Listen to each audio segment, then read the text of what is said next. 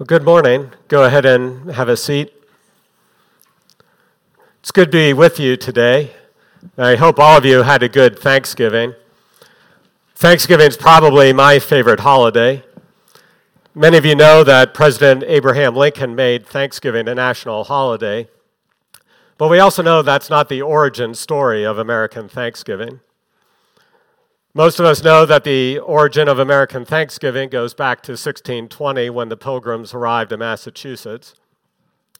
They survived their first winter there, and after a successful harvest in the fall of 1621, they determined that they should give thanks to God for his blessings. They welcomed the indigenous American Indians who helped them through that first year to join them in thanking God before sharing a feast together, then sitting down to watch the Lions play the Packers, or something like that.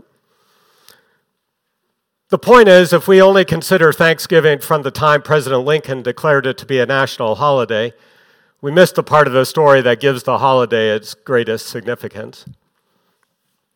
We can make a similar mistake with Christmas if we're not careful.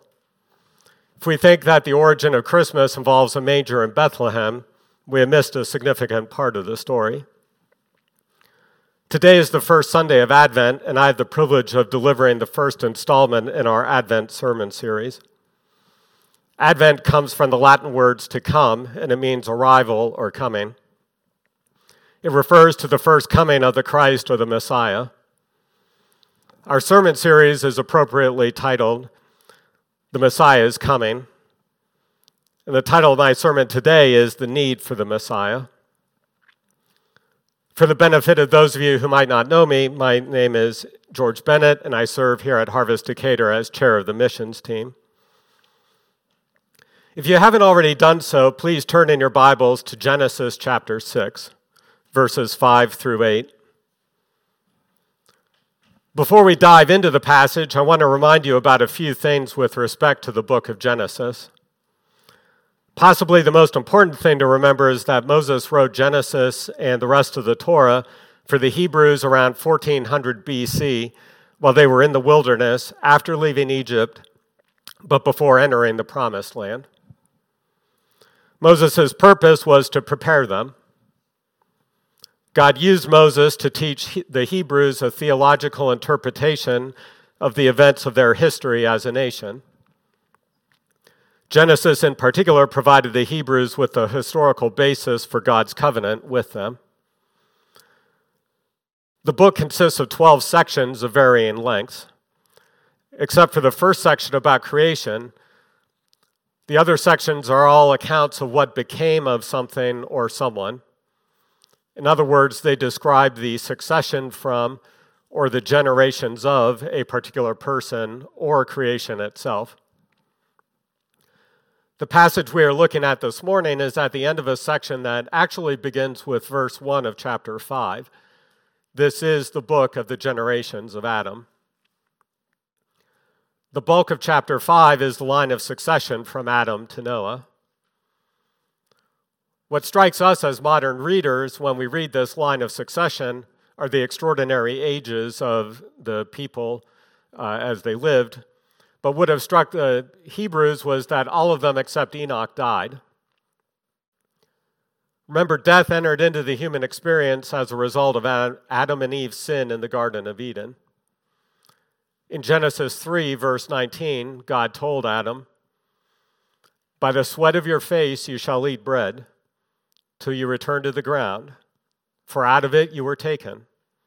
For you are dust, and to dust you shall return."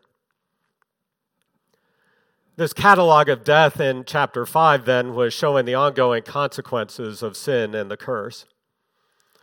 For us here today, it's worth remembering that physical death is part of the curse because it's a method of restraining evil. In some pagan chronicles of kings from the same time period when Moses wrote, certain kings were reputed to have lived tens of thousands of years.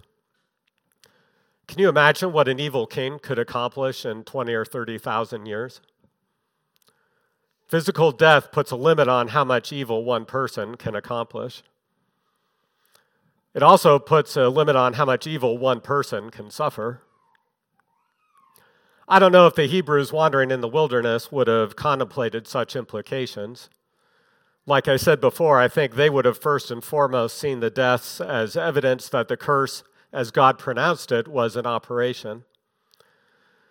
Therefore, despite some evidence of progress, such as cities and population growth, things were not going well for the human race. Which brings us to our passage. Follow along as I read, starting with verse 5 of chapter 6. The Lord saw that the wickedness of man was great in the earth, and that every intention of the thoughts of his heart was only evil continually. And the Lord regretted that he had made man on the earth, and it grieved him to his heart. There are many sadder passages in the Bible than this one. It tells us that God was grieved.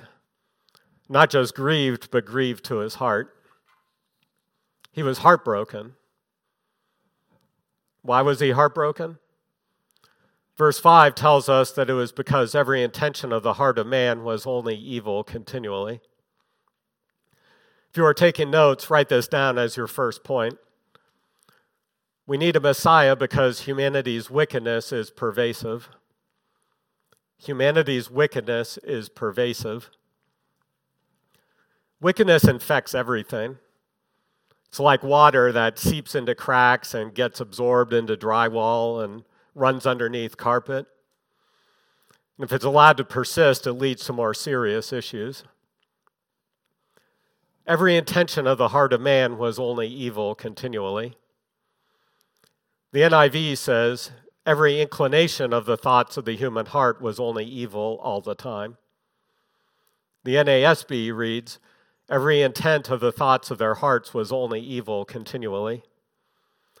The King James renders the verse, every imagination of the thoughts of his heart was only evil continually. In biblical language, the heart was the seat of life or the control center from where thoughts, ideas, emotions, desires, and will all emanated. Everything that emanated from the heart of man was only evil continually. To borrow a phrase from an obscure theologian I follow, Brad Arndt, the thoughts, feelings, and purposes of these people were nefarious and icky. Let's turn our focus to verse 6. And the Lord regretted that he had made man on the earth, and it grieved him to his heart. Notice the deep emotion described here. Humanity's wickedness caused God to grieve. It's the grief of a parent of a rebellious child. It's the grief of a spouse betrayed. God saw humanity's wickedness from the perspective of the one hurt and wronged by it. God created people so he could love them and they would love him in return. He hardwired us to love. Love is one of our factory settings. We can't not love. God's purpose for us was to love him above all else, which would compel us to obey him with every decision and action on our part. God's grief stemmed from humanity's failure to love him above all else. He wants obedience from us because obedience is evidence of our love for him. When he sees disobedience from us, he knows we do not love him the way we should. But remember, we can't not love. So if our highest love isn't reserved for God, it's reserved for someone else. What love is strong enough to displace love for God? It's self-love. In our fallen state, we love ourselves first and foremost. We need a Messiah because we love ourselves more than we love God. We need a Messiah because we love ourselves enough to make God grieve. We need a Messiah because we love ourselves to such an extent that God regretted that he created people. Now, be careful. When we regret things, we typically think we made a mistake. Please understand, though, creating people was not a mistake on God's part. Humanity's mistake was what caused God's pain. A mistake isn't even a strong enough word. It was sin. It was the betrayal of our love relationship with God. It was idolatry of self. I doubt that many of us want to be the cause of someone else's regret. Daria and I have been married a little more than 10 years. I told her once that most men will trade 100 I love yous for one I appreciate you. Wives, after you get home this afternoon, you may ask your husbands if they agree with me, but I believe that's true. I think it's true because man was created to work, to contribute, to accomplish things. After the fall, however, our ability to accomplish is impaired, and we have an insecurity of not knowing if our accomplishments are worthwhile. It's more obvious to us that you love us because women tend to be very good at expressing love in a multitude of ways. Daria expresses more love through making a sandwich for someone than I can express at my maximum. I also suspect that most of the husbands in this room, including me, think that we married up. I know I feel like a double-A minor leaguer who married a major league all-star. So it's not obvious to us if our work qualifies for appreciation. I want Daria to appreciate what I do, in part because I want her to be glad that she married me. As much as I want her to be glad that she married me, even more, I don't want to do anything that would cause her to regret marrying me. In fact, I have prayed on more than one occasion that God would call me home before I do anything that would cause her to regret marrying me. I don't want to cause her the pain of that kind of regret. That's the kind of pain that God is expressing in verse 6. The King James uses the word repented instead of regretted in this verse. Repent means to change one's mind. Now we know from Numbers 23:19 that God is not a man that he should lie, or a son of man that he should change his mind. At some level, this language of regretting and repenting is an anthropopathism, which means ascribing human emotion to a non-human. That's something we do with pets all the time. You know, the Bible says that God can do far more abundantly than all we ask or think, and that's true. Daria and I have 2 dogs, which is 2 more than I ever asked for or thought I would have. One day, a couple months back, we discovered that a curtain rod and curtains in our living room were on the floor. These curtains were from the window where the dogs like to sit and look outside. Daria was trying to figure out which dog was responsible. One of the dogs was following her around and not behaving any differently than usual. Daria turned and saw the other dog peeking from behind a corner at the hallway. It was easy in that situation to suppose that the dog that stayed in the hallway was feeling guilt, but that probably would have been an anthropopathism. Guilt requires a concept of rules and an awareness of breaking those rules. I doubt dogs have such a high concept. More likely, emotion for the dog in that situation was fear of being punished. The point is, regret isn't necessarily an emotion that God experiences. But grief is. And it's not an anthropopathism to say that God has a heart in the biblical sense. He doesn't have a mass of pulsating muscle in his chest, but he has a control center where his purposes and his will originate. Humanity's wickedness grieved him to his heart. Humanity's wickedness is pervasive. That's why we need a Messiah. We also need a Messiah because God's mercy has a limit. Write that down as the second point in your notes. God's mercy has a limit. Read verse 7 with me. So the Lord said, I will blot out man whom I have created from the face of the land, man and animals and creeping things and birds of the heavens, for I am sorry that I have made them. God appears to have decided that all hope for mankind was lost. The expression blot out conveys the idea of wiping away dirt or filth from something that should be clean. He regarded his original creation as clean and determined that people had made it so filthy that it needed to be wiped clean again. Imagine a pickup truck or 4x4 that's finished a mud race. and the windshield and windows are covered in mud to the point that nothing can be seen through them. God had allowed the experiment of creation to run its course, and he was ready to scrap it. I remember one time in graduate school when I tried to set up an experiment near the end of the day.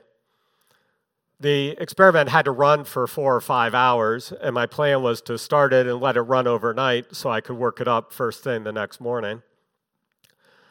The final step of setting it up was to add a powder to the reaction flask. The powder was pretty reactive, and I was supposed to add it slowly.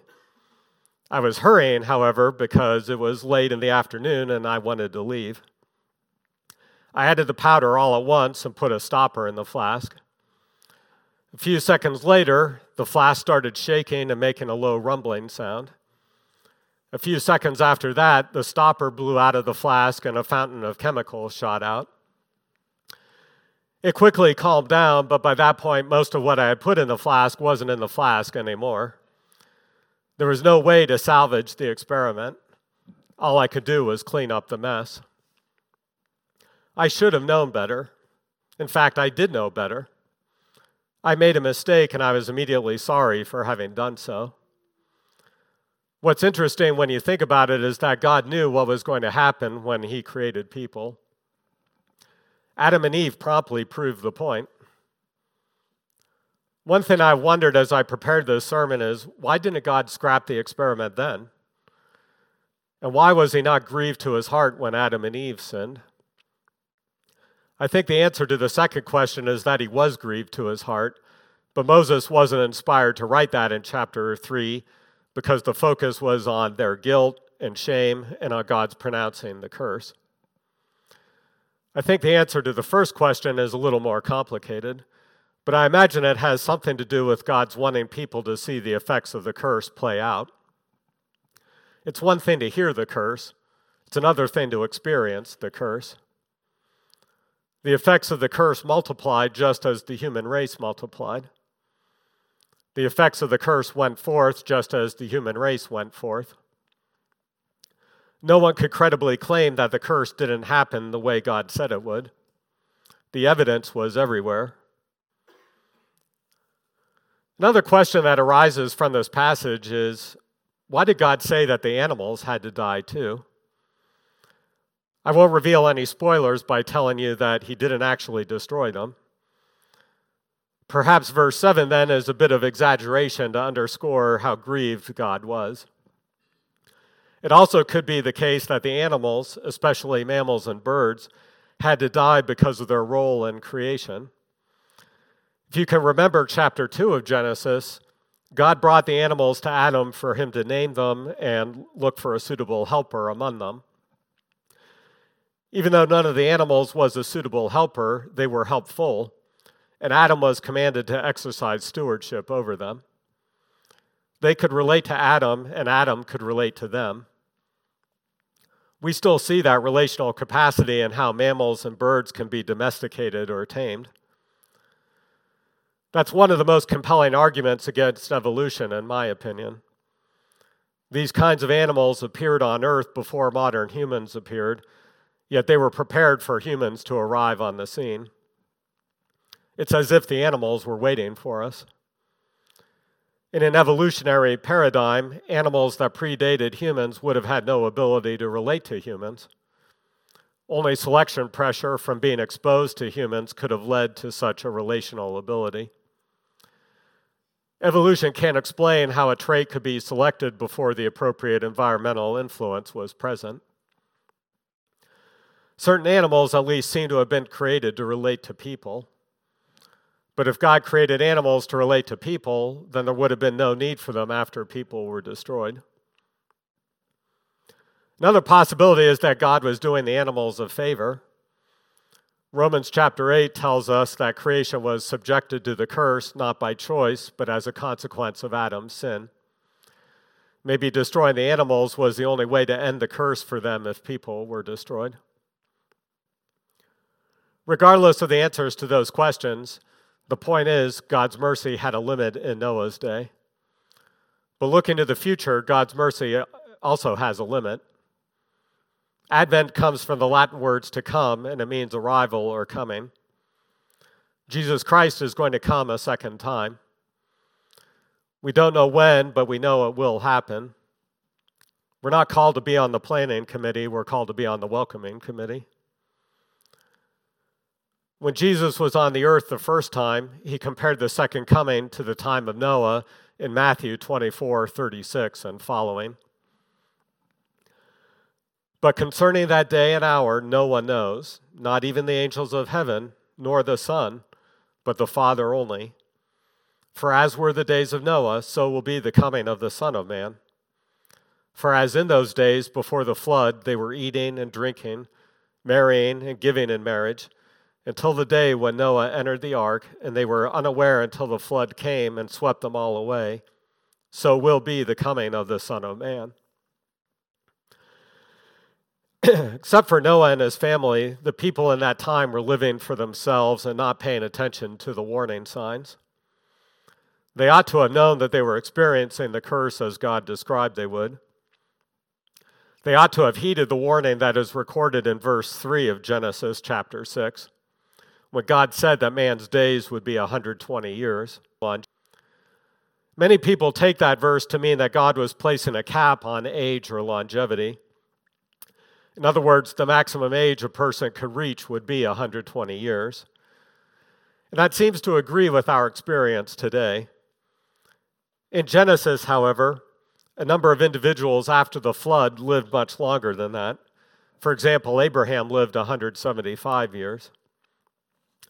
Furthermore, the declaration comes in the middle of a short passage that is talking about unholy marriages. Let's read verses 1 through 4.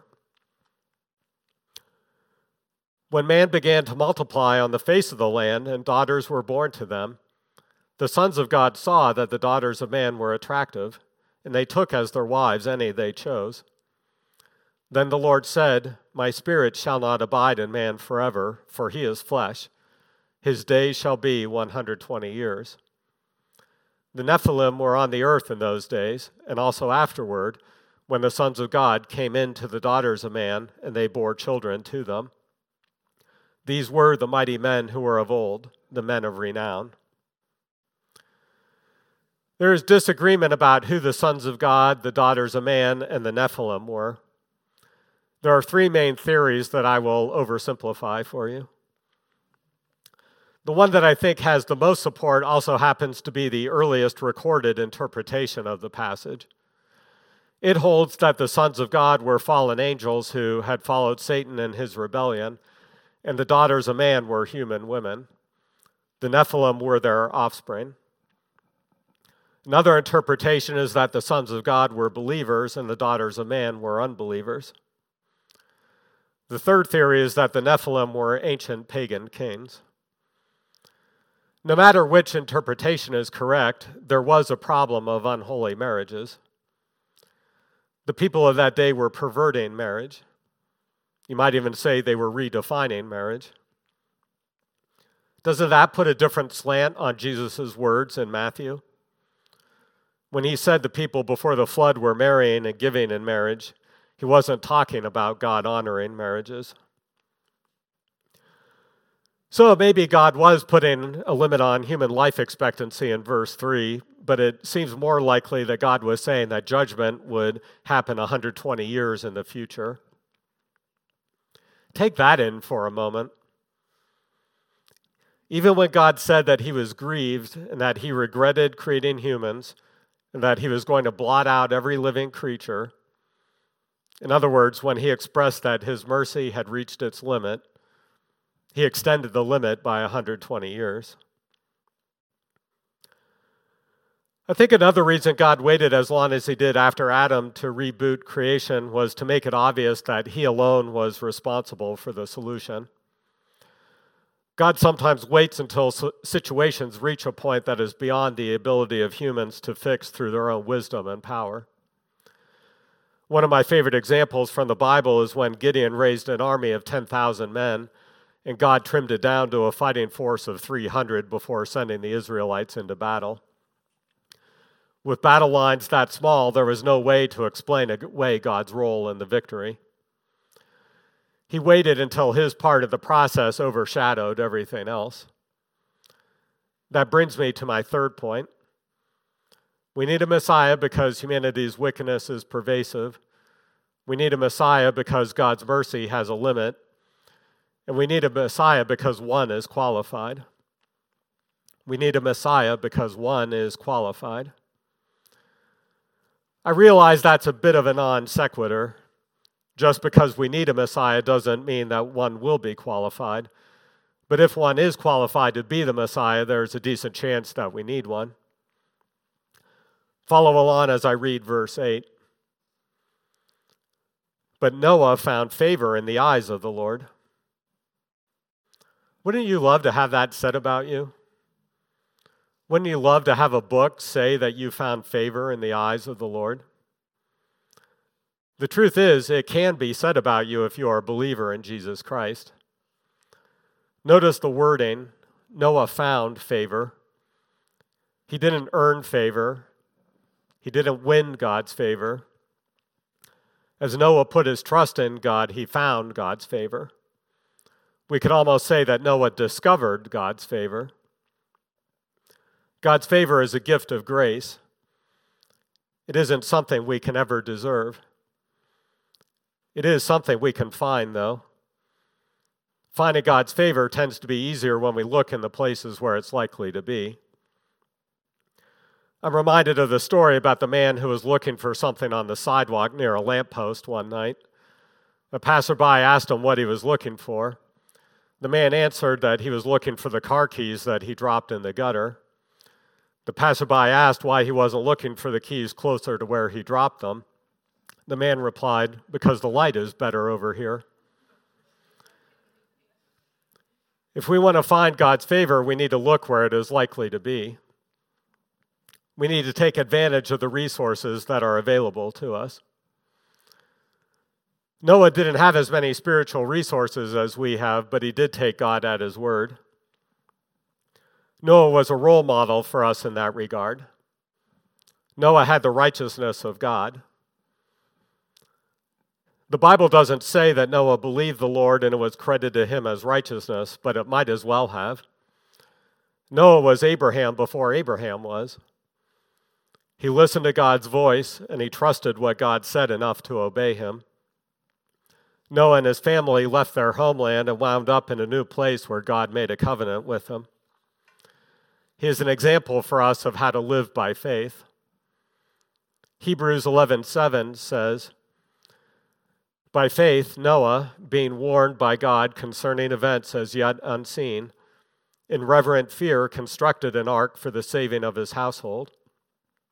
By this he condemned the world and became an heir of the righteousness that comes by faith. He was also an example of how to lead others to rescue. He proclaimed God's righteous decrees during the time he was given to do so, and he left the results up to God. That's the same way we are to approach witnessing. We're to proclaim God's word and what God has done in our lives and trust him with the outcome. And I might add, we are to continue proclaiming the good news even if we never see a single positive response. I mean, if you think you get ridiculed for your faith, just imagine Noah. Here's a 500-year-old man who starts building a massive ark in an arid region at God's command. And no one outside of his household believed in God the way he did. Yet he kept witnessing faithfully until he couldn't anymore. Just as a point of clarification, Noah didn't build a boat. He built an ark. The Hebrew word for ark is used in three accounts in the Old Testament. There's Noah's ark and the Ark of the Covenant. Does anybody know the third occasion? Unless you use a King James Bible, you might need a hint. In the other instance, many of the other modern English translations do not have the word ark, but rather basket. Now do you know? It's what the baby Moses was placed into to protect him from Pharaoh's order to kill all the baby Hebrew boys. So an ark is a box or a chest for storing something. The Bible gives us the three dimensions of the container Noah built. the way the measurements are presented, we conjure up a mental image of a structure that a geometry teacher would refer to as a rectangular cuboid or a right rectangular prism. In other words, from the side, it would look like a giant rectangle. I recently read an article about Noah's Ark. The author is a Christian who is trying to be faithful to both the Bible and to archaeology. No pun intended. He proposed that the craft consisted of a barge or raft-like part with the length and width as recorded in the Bible, and an ark or box-like dwelling placed on top of the barge that was not as long or wide, but had the biblical height, as well as 3 levels and a door in the side. In other words, according to the author, it was a giant houseboat.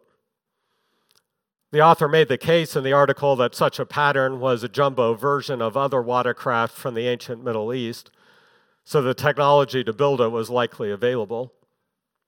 He also made the case that such a design would have allowed water to run off or drain from the deck more easily, would have kept the ark from capsizing, would have helped keep the fodder for the animals dry. I found his argument to be fairly compelling, especially when I thought about the Ark of the Covenant.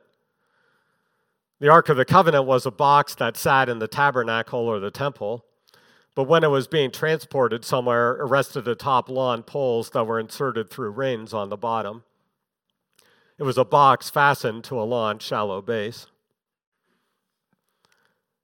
In our Elder Sermon series from 2 summers ago, we frequently mentioned Easter eggs in the Old Testament that pointed to some aspect of the New Testament. Noah's life was full of Easter eggs. In one sense, the ark is an Easter egg about the universal church. The people who placed their faith in God as Noah did constituted the population of the ark, and they were delivered safely through the destructive judgment of the flood and allowed to live in the new post-flood world. That points us toward our future as described in Revelation, when God will destroy the earth and judge the unrepentant people. Then he will create a new earth where his followers can live forever. Noah was an example for us of faithful service. Noah was not just a role model, however. He was also what theologians refer to as a type. In this context, a type is more than just an example or kind of something. A type is a pattern or a forerunner. The type helps us to recognize something or someone who is true and better. Noah was a type or forerunner of the Messiah. Noah delivered the faithful remnant into the ark. The Messiah will deliver the faithful remnant into heaven. Noah restored dominion after the judgment of the flood. The Messiah will restore dominion after the judgment of fire. Noah was unique in his time. The Messiah is unique in his time. Noah found the favor of God. The Messiah is the anointed one. Jesus Christ is the true and better Noah. Advent comes from the Latin words to come, and it means arrival or coming. We have talked about the first coming of Christ and the second coming of Christ. There is an additional sort of coming of Christ we haven't discussed yet. That's when Christ comes into the heart of a person who turns from sin and trusts him. If we're honest with ourselves, we will realize that our sin grieves God just as much as the sin of Noah's contemporaries. Our sin grieves God to his heart. Romans chapter 3, verse 10 and following tells us, "None is righteous, no, not one. No one understands. No one seeks for God. All have turned aside. Together they have become worthless. No one does good, not even one." The chapter goes on to verse 23, which says, "For all have sinned and fall short of the glory of God." The situation in Noah's day was a metaphor for our own sinfulness. We love ourselves more than we love God. Our wickedness is pervasive. We need a Messiah before God's mercy reaches its limit. Romans 6:23 says, For the wages of sin is death, but the free gift of God is eternal life in Christ Jesus our Lord. The good news is that Jesus is qualified to be the Messiah. Returning to Romans 3, we read, "For all have sinned and fall short of the glory of God, and are justified by his grace as a gift through the redemption that is in Christ Jesus, whom God put forward as a propitiation by his blood, to be received by faith." An individual who wants to be saved must receive God's gift of grace by faith. Revelation 3:20 gives us a picture of what that looks like. Jesus said, "Behold, I stand at the door and knock. If anyone hears my voice and opens the door, I will come into him and eat with him, and he with me." The same author quoted the same speaker in John 14:23. "If anyone loves me, he will keep my word, and my Father will love him, and we will come to him and make our home with him." Pastor Ryan told us last week that trust means feeling secure. If you do not feel secure in Christ and his salvation, this third kind of Advent needs to be your priority. The early 18th century commentator Matthew Henry put it this way, "None are punished by the justice of God, but those who hate to be reformed by the grace of God." Noah and his family were reformed by the grace of God and escaped the judgment of the flood. If you do not want to receive the judgment of God, you need to accept the grace of God. I mentioned earlier that Noah's Ark could be considered an Easter egg about the church. It could also be considered an Easter egg about Jesus Christ himself. When Noah and his family were in the Ark, an outside observer would not have seen them. The observer would have only seen the Ark. The same is true for those who are in Christ. When God the Father looks at us, he sees his Son. We are covered by Christ. Jesus Christ is our ark. Matthew Henry again. "God repented that he had made man, but we never find him repent that he redeemed man. He never regretted redeeming people because the Redeemer is qualified." The origin story of Christmas is not a manger in Bethlehem. The origin story of Christmas is the wickedness in the human heart. A wickedness that causes God grief and even regret. The origin story of Christmas is the love we have for ourselves above all others, even God himself. The origin story of Christmas is that we need a Messiah. Advent comes from the Latin words to come, and it means arrival or coming. Our desperate need for a Messiah is what gives the coming of the Messiah significance. Please pray with me.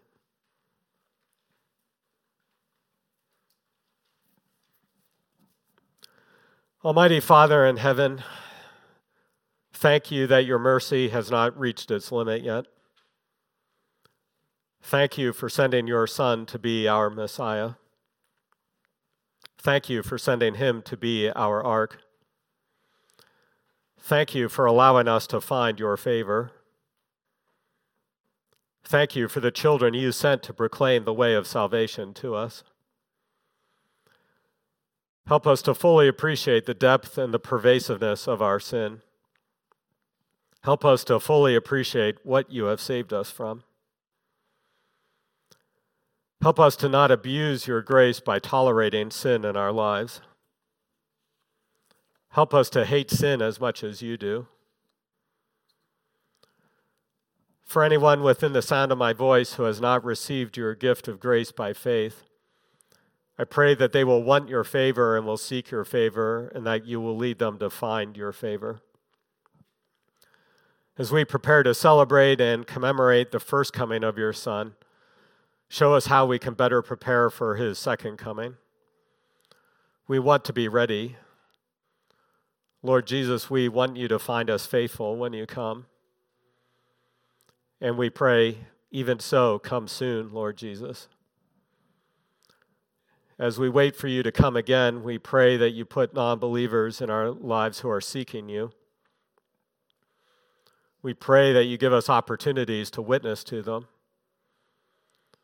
We pray that we have the eyes to see those opportunities when they happen and the boldness to take advantage of those opportunities. Give us the trust and security to leave the results up to you. And give us the faithfulness to keep witnessing as long as we have breath in our lungs. God, the Holy Spirit, thank you for praying for us, for translating our prayers into the prayers they would be if we knew what you know. Do the work in us that we need you to do. In Jesus' name, amen.